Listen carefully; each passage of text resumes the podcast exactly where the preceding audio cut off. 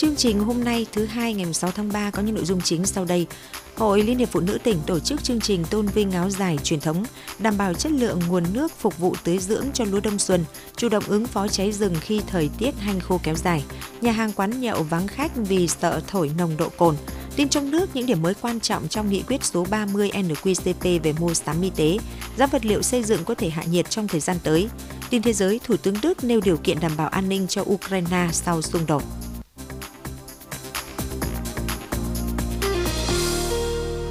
Bây giờ là nội dung chi tiết. Tối qua, ngày 5 tháng 3 tại Trung tâm Văn hóa Sư Đông, Hội Liên hiệp Phụ nữ tỉnh tổ chức chương trình Phụ nữ Hải Dương duyên dáng áo dài. Dự chương trình có Phó Bí thư Thường trực tỉnh ủy, trưởng đoàn đại biểu Quốc hội tỉnh Lê Văn Hiệu, Phó Chủ tịch Trung ương Hội Liên hiệp Phụ nữ Việt Nam Trần Lan Phương. Chương trình Phụ nữ Hải Dương duyên dáng áo dài giúp hội viên phụ nữ hiểu rõ hơn về lịch sử hình thành của trang phục áo dài truyền thống, những giá trị bản sắc của văn hóa Việt Nam và sự thay đổi về thiết kế của trang phục này nhưng vẫn tôn lên vẻ đẹp của người phụ nữ Việt Nam qua từng thời kỳ. Tại chương trình, hơn 100 người mẫu không chuyên đã trình diễn các bộ sưu tập áo dài của các nhà thiết kế ở Hà Nội và Hải Dương với hơn 30 mẫu theo hai chủ đề chính là màu nhớ và dịu dàng những mùa hoa. Các đội dân vũ của Hội Liên hiệp Phụ nữ các huyện, thành phố, thị xã đã trình diễn những chương trình đặc sắc trong trang phục áo dài truyền thống tôn lên vẻ đẹp của tà áo dài cùng nét duyên dáng khỏe khoắn đầy nữ tính của những người phụ nữ Hải Dương. Đây là hoạt động hưởng ứng tuần lễ áo dài do Trung ương Hội Liên hiệp Phụ nữ Việt Nam phát động chào mừng kỷ niệm 113 năm Ngày Quốc tế Phụ nữ nhằm tôn vinh giá trị vẻ đẹp của truyền thống tà áo dài Việt Nam, góp phần phát huy những giá trị văn hóa của văn hóa Việt và tôn vinh những nét đẹp của phụ nữ Hải Dương. Ủy ban nhân dân tỉnh vừa ban hành kế hoạch tổ chức phong trào thi đua Hải Dương đẩy mạnh phát triển kết cấu hạ tầng đồng bộ hiện đại, thực hành tiết kiệm chống lãng phí trên địa bàn tỉnh. Nội dung phong trào thi đua bao gồm thi đua thực hiện công tác giải phóng mặt bằng và hoàn thành sớm đảm bảo chất lượng các công trình dự án trọng điểm, các công trình giao thông hạ tầng kỹ thuật, các công trình an sinh xã hội bảo vệ môi trường, cải tạo chỉnh trang và khớp nối các khu cũ với các khu mới đảm bảo hài hòa đồng bộ, cải thiện môi trường sống và nâng cao điều kiện chất lượng sống của nhân dân, thi đua huy động mọi nguồn lực xã hội tham gia đầu tư kết cấu hạ tầng, thu hút đầu tư từ các nguồn vốn. Ngoài ngân sách nhà nước đối với các dự án công trình kết cấu hạ tầng, cung cấp dịch vụ công trên cơ sở đảm bảo hiệu quả đầu tư, cân bằng lợi ích của các chủ thể thi đua thực hiện công tác tuyên truyền vận động toàn dân tham gia xây dựng kết cấu hạ tầng tại cộng đồng dân cư, tích cực tham gia giải phóng mặt bằng, hiến đất, vật liệu, chung sức làm đường giao thông nông thôn, tham gia xây dựng các công trình phúc lợi tại xã phường, thôn, tổ dân phố, đặc biệt chấp hành tốt việc tham gia giải phóng mặt bằng cho các dự án hạ tầng tại địa bàn cư trú, về thi đua thực hành tiết kiệm chống lãng phí, thi đua thực hành tiết kiệm chống lãng phí trong lập thẩm định, phê duyệt dự toán, quyết toán, quản lý sử dụng kinh phí nhà nước, thực hiện có hiệu quả các nhiệm vụ giải pháp chủ yếu để phát triển kinh tế, thi đua thực hành tiết kiệm chống lãng phí trong mua sắm xây dựng, quản lý sử dụng tài sản nhà nước đảm bảo đúng mục đích đối tượng định mức tiêu chuẩn, chế độ do cơ quan nhà nước có thẩm quyền ban hành thi đua thực hành tiết kiệm chống lãng phí trong quản lý khai thác sử dụng tài nguyên, phát triển bền vững gắn với bảo vệ môi trường, sử dụng tiến bộ khoa học công nghệ trong khai thác chế biến tài nguyên, đảm bảo quản lý khai thác sử dụng tài nguyên hợp lý hiệu quả, tiết kiệm đúng mục đích. Thi đua thực hành tiết kiệm chống lãng phí trong quản lý sử dụng vốn và tài sản nhà nước tại doanh nghiệp, đổi mới và nâng cao hiệu quả hoạt động doanh nghiệp nhà nước, sử dụng hiệu quả đa dạng hóa nguồn vốn với cơ cấu vốn hợp lý, tiết kiệm đúng mục đích, đẩy mạnh ứng dụng khoa học công nghệ đổi mới sáng tạo thi đua thực hành tiết kiệm chống lãng phí trong hoạt động sản xuất kinh doanh và tiêu dùng của nhân dân. Phong trào thi đua được triển khai thực hiện năm 2022 đến năm 2030, chia thành hai giai đoạn. Giai đoạn 1 từ năm 2022 đến 2025 gồm ban hành kế hoạch và triển khai sâu rộng phong trào để thực hiện các nội dung kế hoạch, tổ chức sơ kết đánh giá rút kinh nghiệm ở các địa phương đơn vị trong năm 2025 để triển khai giai đoạn tiếp theo. Giai đoạn 2 từ năm 2026 đến 2030 trên cơ sở sơ kết đánh giá kết quả việc thực hiện giai đoạn 1, Ủy ban nhân dân tỉnh tiếp tục triển khai giai đoạn 2 của phong trào thi đua và tổng kết vào năm 2030. Lịch xả nước từ các hồ thủy điện miền Bắc bị cắt giảm, nước từ thượng nguồn về các sông cũng giảm mạnh và lượng mưa dự tính là thấp hơn trung bình nhiều năm, nên nguy cơ thiếu nước tưới dưỡng cho lúa là rất lớn. Lường trước những khó khăn về nguồn nước tưới dưỡng ngay sau khi kết thúc đổ ải, công ty trách nhiệm hạn một thành viên khai thác Công trình thủy lợi tỉnh đã chủ động tích nước và phối hợp chặt chẽ với các địa phương triển khai đồng bộ các biện pháp cấp nước đảm bảo đủ nước tưới dưỡng cho lúa, không để xảy ra khô hạn.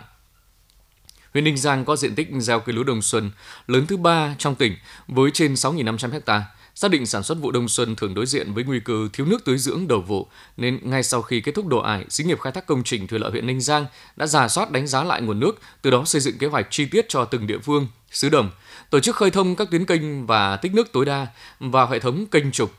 và chủ động thông báo lịch cấp nước cho các địa phương để người dân biết chủ động lấy nước. Với việc bám sát đồng ruộng, chủ động bơm nước phục vụ tưới dưỡng, từ đầu vụ đến nay 100% diện tích lúa trên địa bàn luôn đủ nguồn nước tưới dưỡng. Ông Nguyễn Đình Kiếm, xí nghiệp khai thác công trình thủy lợi huyện Ninh Giang cho biết. À, khi mà các hợp tác xã mà đăng ký công định à, à, bơm tưới thì à, về phía xí nghiệp đồng chí cụm trưởng với đồng chí à,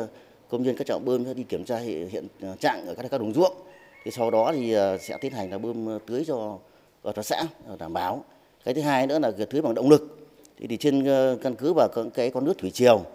ờ, uh, nghiệp sẽ đi ờ, kiểm tra khi nào mà từng thời điểm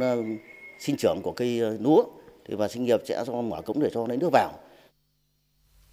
Hợp tác xã Dịch vụ Nông nghiệp La Khê, xã Tân Hương, huyện Ninh Giang đảm nhiệm cung cấp nước tưới dưỡng cho gần 100 hecta lúa đông xuân. Để có nguồn nước tưới dưỡng lúa kịp thời, Hợp tác xã Dịch vụ Nông nghiệp La Khê chủ động phối hợp chặt chẽ với doanh nghiệp khai thác công trình thủy lợi của huyện Ninh Giang trong việc cung cấp nước ở từng thời điểm cụ thể. Ông Phạm Văn Hội, Giám đốc Hợp tác xã Dịch vụ Nông nghiệp La Khê, xã Tân Hương, huyện Ninh Giang cho biết. Về cái công tác bơm dưỡng lúa đấy thì ờ, hợp tác xã thường xuyên như là tổ chức kiểm tra đồng ruộng và cung ứng nước cho xã viên. Kiểm tra mà khi thấy đồng ruộng mà khô cạn thì như thế là báo với uh, nghiệp khai thác công trình thủy lợi. Thế kết hợp cùng với như thế là các trạm bơm tưới tiêu như thế là của xí nghiệp đi kiểm tra và cung ứng ngay cho xã viên lúc nào cũng đảm bảo nước như thế là dưỡng lúa như thế là được đầy đủ.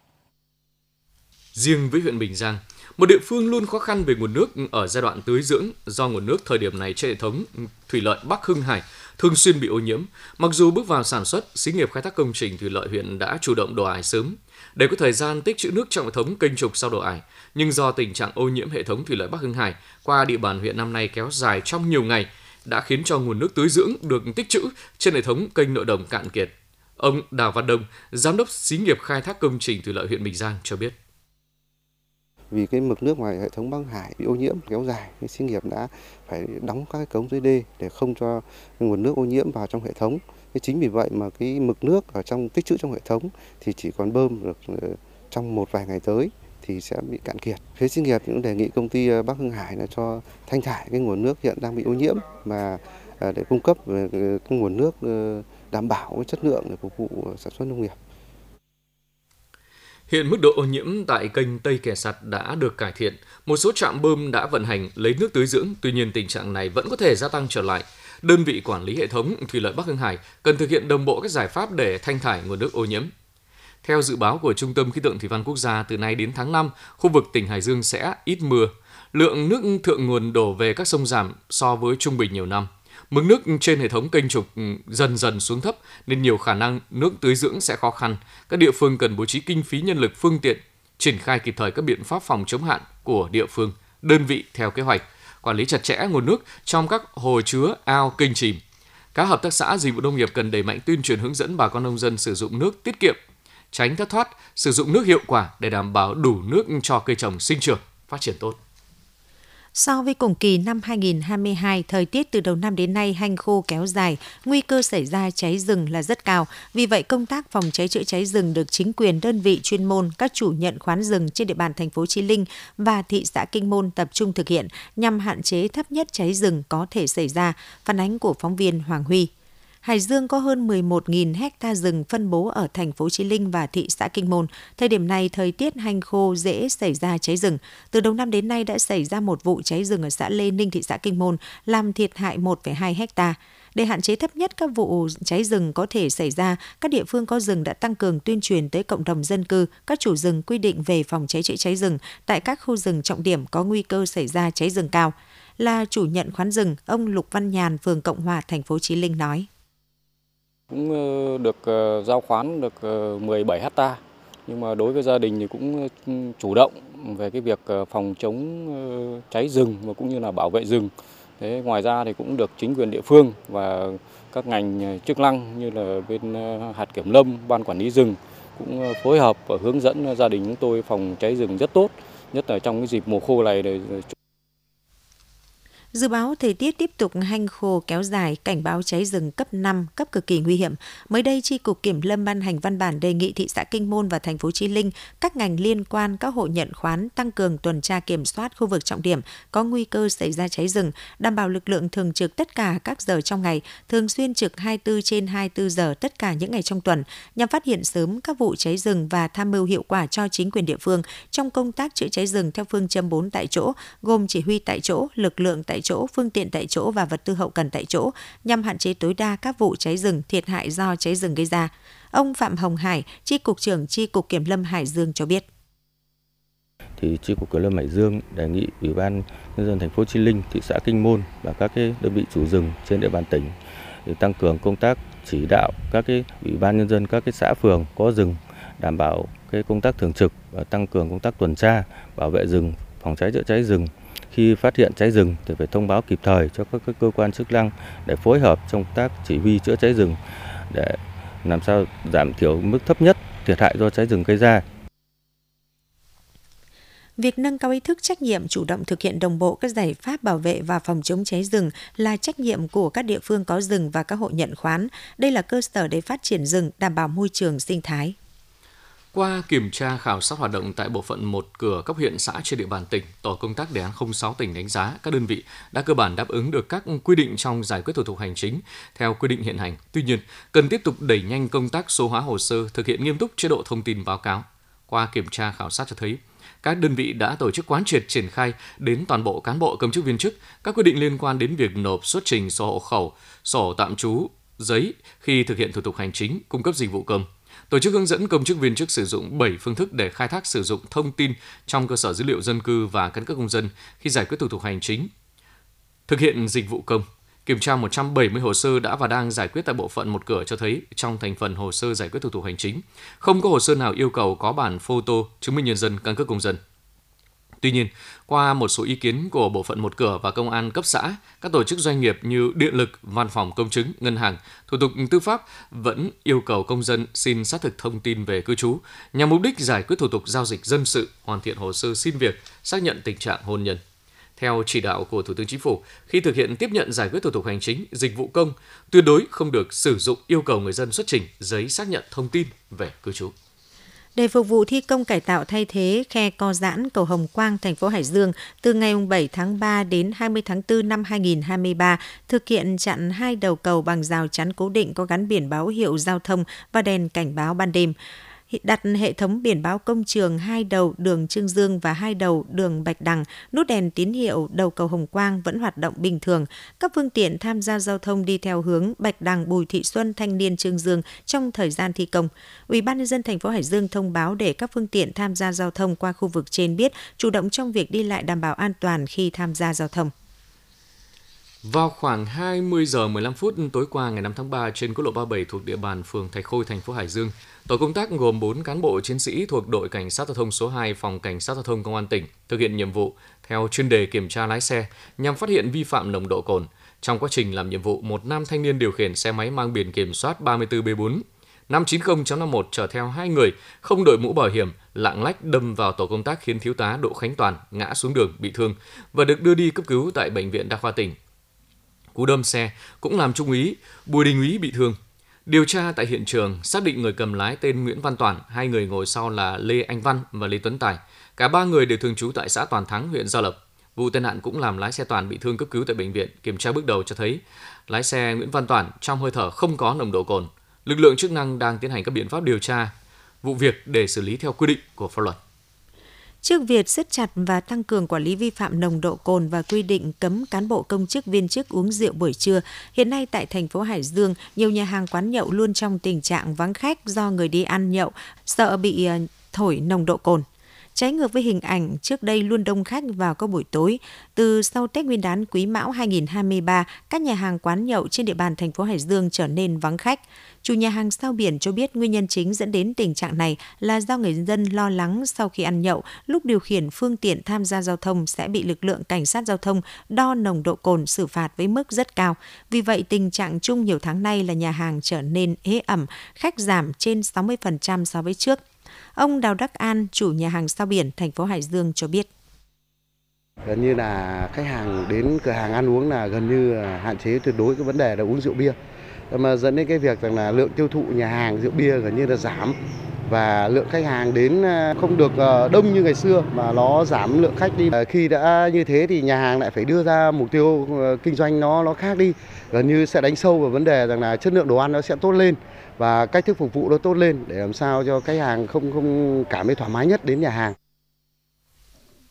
Theo khảo sát ở một số nhà hàng quán ăn tại các phường Quang Trung, Trần Hưng Đạo, Tân Bình, Nguyễn Trãi và đặc biệt là tuyến đường Trường Mỹ, thành phố Hải Dương, lượng khách đến không đông như trước kia. Theo người dân, trước tình trạng các cơ quan chức năng tăng cường xử lý vi phạm nồng độ cồn và quy định cấm cán bộ công chức viên chức uống rượu bia, Đặc biệt, việc xử phạt về nồng độ cồn rất cao đã khiến người điều khiển phương tiện giao thông hạn chế ăn nhậu uống rượu bia. Chế tài này đánh thẳng vào tài chính cũng như giữ phương tiện và giấy phép lái xe của người vi phạm đã thay đổi thói quen của nhiều người theo hướng tích cực. Ông Vũ Văn Bảng, giáo viên trường Trung học cơ sở Tuấn Việt, huyện Kim Thành và ông Đặng Văn Viết, lái xe ở thành phố Hải Dương cho biết quan điểm của mình. Bản thân tôi và các đồng nghiệp cơ quan thì cũng đã rất là tuân thủ được cái quy định này mà đã uống rượu là không tham gia giao thông. Và nếu mà có cuộc hội hè hay là cái hội nghị gì đấy thì chúng tôi đều là tuân thủ là mình sẽ nếu uống rượu thì mình sẽ nhờ taxi để chở. Bản thân tôi cũng ờ, ý thức hơn ờ, về cái cái vấn đề nồng độ cồn. Trước kia thì anh em cũng thỉnh thoảng giao lưu cốc bia, rượu nhưng mà từ khi có cái cái cái quy định mới rất chặt thì chúng tôi đã tuân thủ tuyệt đối là không uống rượu bia để đảm bảo an toàn cho bản thân và an toàn cho những hành khách mà khi mình ờ, vận ờ, vận chuyển. Hiện nay nhiều gia đình khi có việc liên hoan hay tổ chức ăn uống cũng đã e dè trong việc sử dụng bia rượu để đãi khách. Đồng thời việc siết chặt xử lý nồng độ cồn cũng đã góp phần thay đổi văn hóa trong việc ăn uống, đặc biệt là không còn tình trạng ép nhau uống rượu. Theo Nghị định 100-2019 của Chính phủ sửa đổi tại Nghị định 123-2021, người điều khiển xe máy vi phạm nồng độ cồn có thể phạt 8 triệu đồng và tước giấy phép lái xe 24 tháng nếu vượt quá 0,4 mg trên 1 lít khí thở. Còn đối với lái xe ô tô có thể bị phạt đến 40 triệu đồng và tước giấy phép lái xe 24 tháng nếu điều khiển xe mà nồng độ cồn vượt 0,4 mg trên 1 lít khí thở. Trong 2 ngày 4 và 5 tháng 3 tại sân vận động Tiến Linh, xã Cao An, Phòng Giáo dục và Đào tạo huyện Cẩm Giang tổ chức giải bóng đá nữ giáo viên mầm non năm 2023. Giải đấu có sự tham gia của 15 đội với gần 150 cầu thủ là các cán bộ, giáo viên, nhân viên đến từ 15 trên 17 trường mầm non trong huyện. Đây là lần đầu tiên giải đấu được tổ chức và là một trong những hoạt động chào mừng kỷ niệm 113 năm Ngày Quốc tế Phụ nữ mùng 8 tháng 3.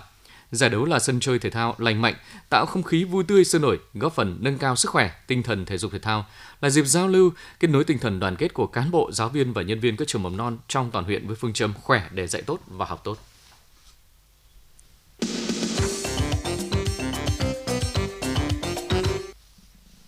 Tin trong nước, Nghị quyết 30 NQCP về việc tiếp tục thực hiện các giải pháp đảm bảo thuốc, thiết bị vật tư y tế có nhiều điểm mới, tháo gỡ cơ bản những vướng mắc của các cơ sở y tế hiện nay. Theo ông Nguyễn Tường Sơn, vụ trưởng vụ kế hoạch tài chính Bộ Y tế, thành viên soạn thảo nghị quyết 30 NQCP, nghị quyết đã sửa đổi khoản 4 và nghị quyết 144 NQCP ngày 5 tháng 11 năm 2022 của chính phủ cho phép tiếp tục thanh toán chi phí khám bệnh, chữa bệnh, bảo hiểm y tế đối với các dịch vụ kỹ thuật thực hiện bằng máy do nhà thầu cung cấp sau khi trúng thầu vật tư hóa chất theo kết quả lựa chọn nhà thầu được cấp có thẩm quyền phê duyệt.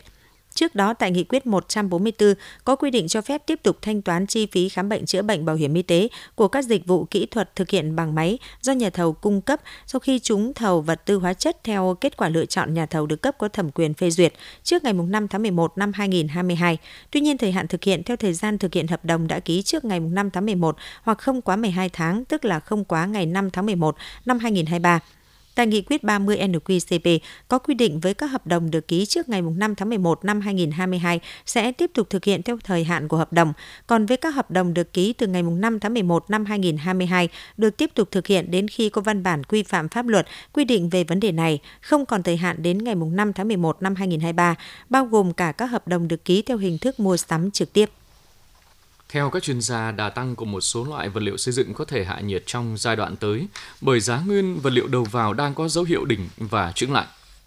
giá một số loại vật liệu xây dựng đã có mức tăng đáng kể từ đầu năm đến nay. Đơn cử như là giá thép cây đã tăng trung bình 1,2 triệu đồng một tấn hay là giá cát xây dựng một số nơi cũng tăng mạnh. Theo phản ánh của một số doanh nghiệp ở khu vực miền Trung, giá cát có nơi đã tăng lên hơn 400.000 đồng một mét khối, trong khi thời điểm trước Tết Nguyên đán chỉ dao động từ 230 đến 250.000 đồng một mét khối. Tuy nhiên, theo đánh giá của các chuyên gia, đà tăng của một số loại vật liệu xây dựng có thể hạ nhiệt trong thời gian tới bởi giá nguyên vật liệu đầu vào trên thế giới đang có dấu hiệu tạo đỉnh và chững lại. Đại diện Sở Hàng hóa Việt Nam cũng cho rằng tiêu thụ nội địa trong năm nay sẽ dự kiến là sẽ tăng cao hơn, trong khi nhiều dự án đầu tư công có quy mô lớn, khởi công hoạt động xây dựng cũng diễn ra sôi động hơn. Điều này giúp giá vật liệu xây dựng có thể duy trì tương đối ổn định. Theo số liệu của Tổng cục Thống kê, nhóm nhà ở và vật liệu xây dựng có mức tăng 1,81%, riêng giá vật liệu bảo dưỡng nhà ở tăng 0,99% do giá thép tăng cao. Nguyên nhân chủ yếu do giá nhập các loại nguyên liệu đầu vào sản xuất thép như là quặng sắt, than mỡ, thép phế liệu, cuộn cán nóng gia tăng. Theo Cục Đăng kiểm Việt Nam, tính đến ngày 4 tháng 3 năm 2023, cả nước có 281 trung tâm đăng kiểm với 489 dây chuyền kiểm định, trong đó có 62 trung tâm tạm dừng hoạt động, tập trung nhiều nhất tại Hà Nội và Thành phố Hồ Chí Minh. Tại Hà Nội chỉ còn 10 trên 31 trung tâm đăng kiểm với 19 dây chuyền còn hoạt động. Thành phố Hồ Chí Minh còn 10 trên 19 trung tâm đăng kiểm xe cơ giới đang hoạt động, có 93 trên 197 đăng kiểm viên làm việc, công suất 1.410 lượt xe mỗi ngày, bằng 33% so với điều kiện bình thường.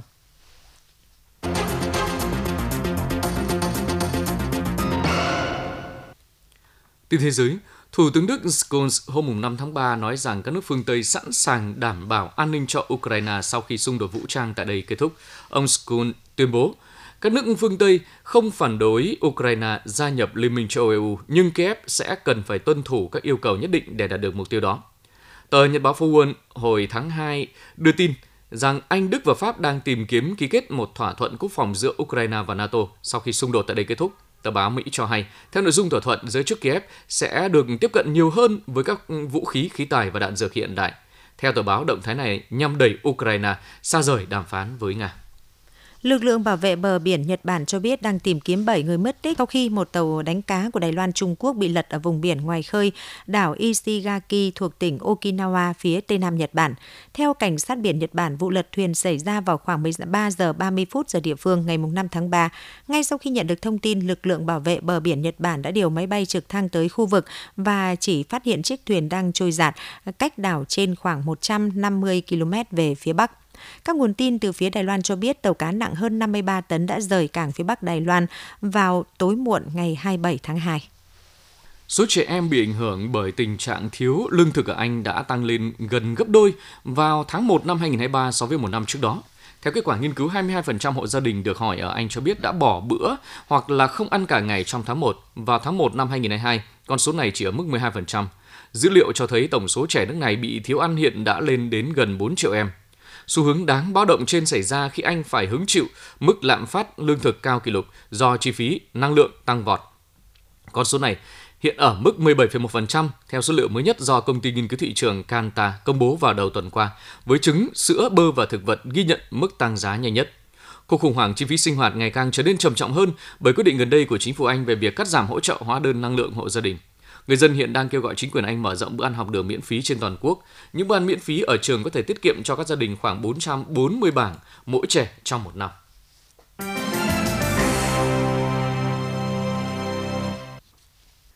Quý vị và các bạn vừa nghe chương trình Thời sự của Đài Phát thanh Truyền hình Hải Dương. Chương trình do Phương Nga, Lưu Hưng, Minh Phú, Thu Hà thực hiện, chịu trách nhiệm nội dung Phó Giám đốc Đặng Đình Long. Quý vị và các bạn có thể gửi tin bài, cộng tác hoặc đóng góp ý kiến cho chương trình qua hộp thư điện tử phát thanh hải dương a gmail.com. Cảm ơn quý vị và các bạn đã quan tâm theo dõi.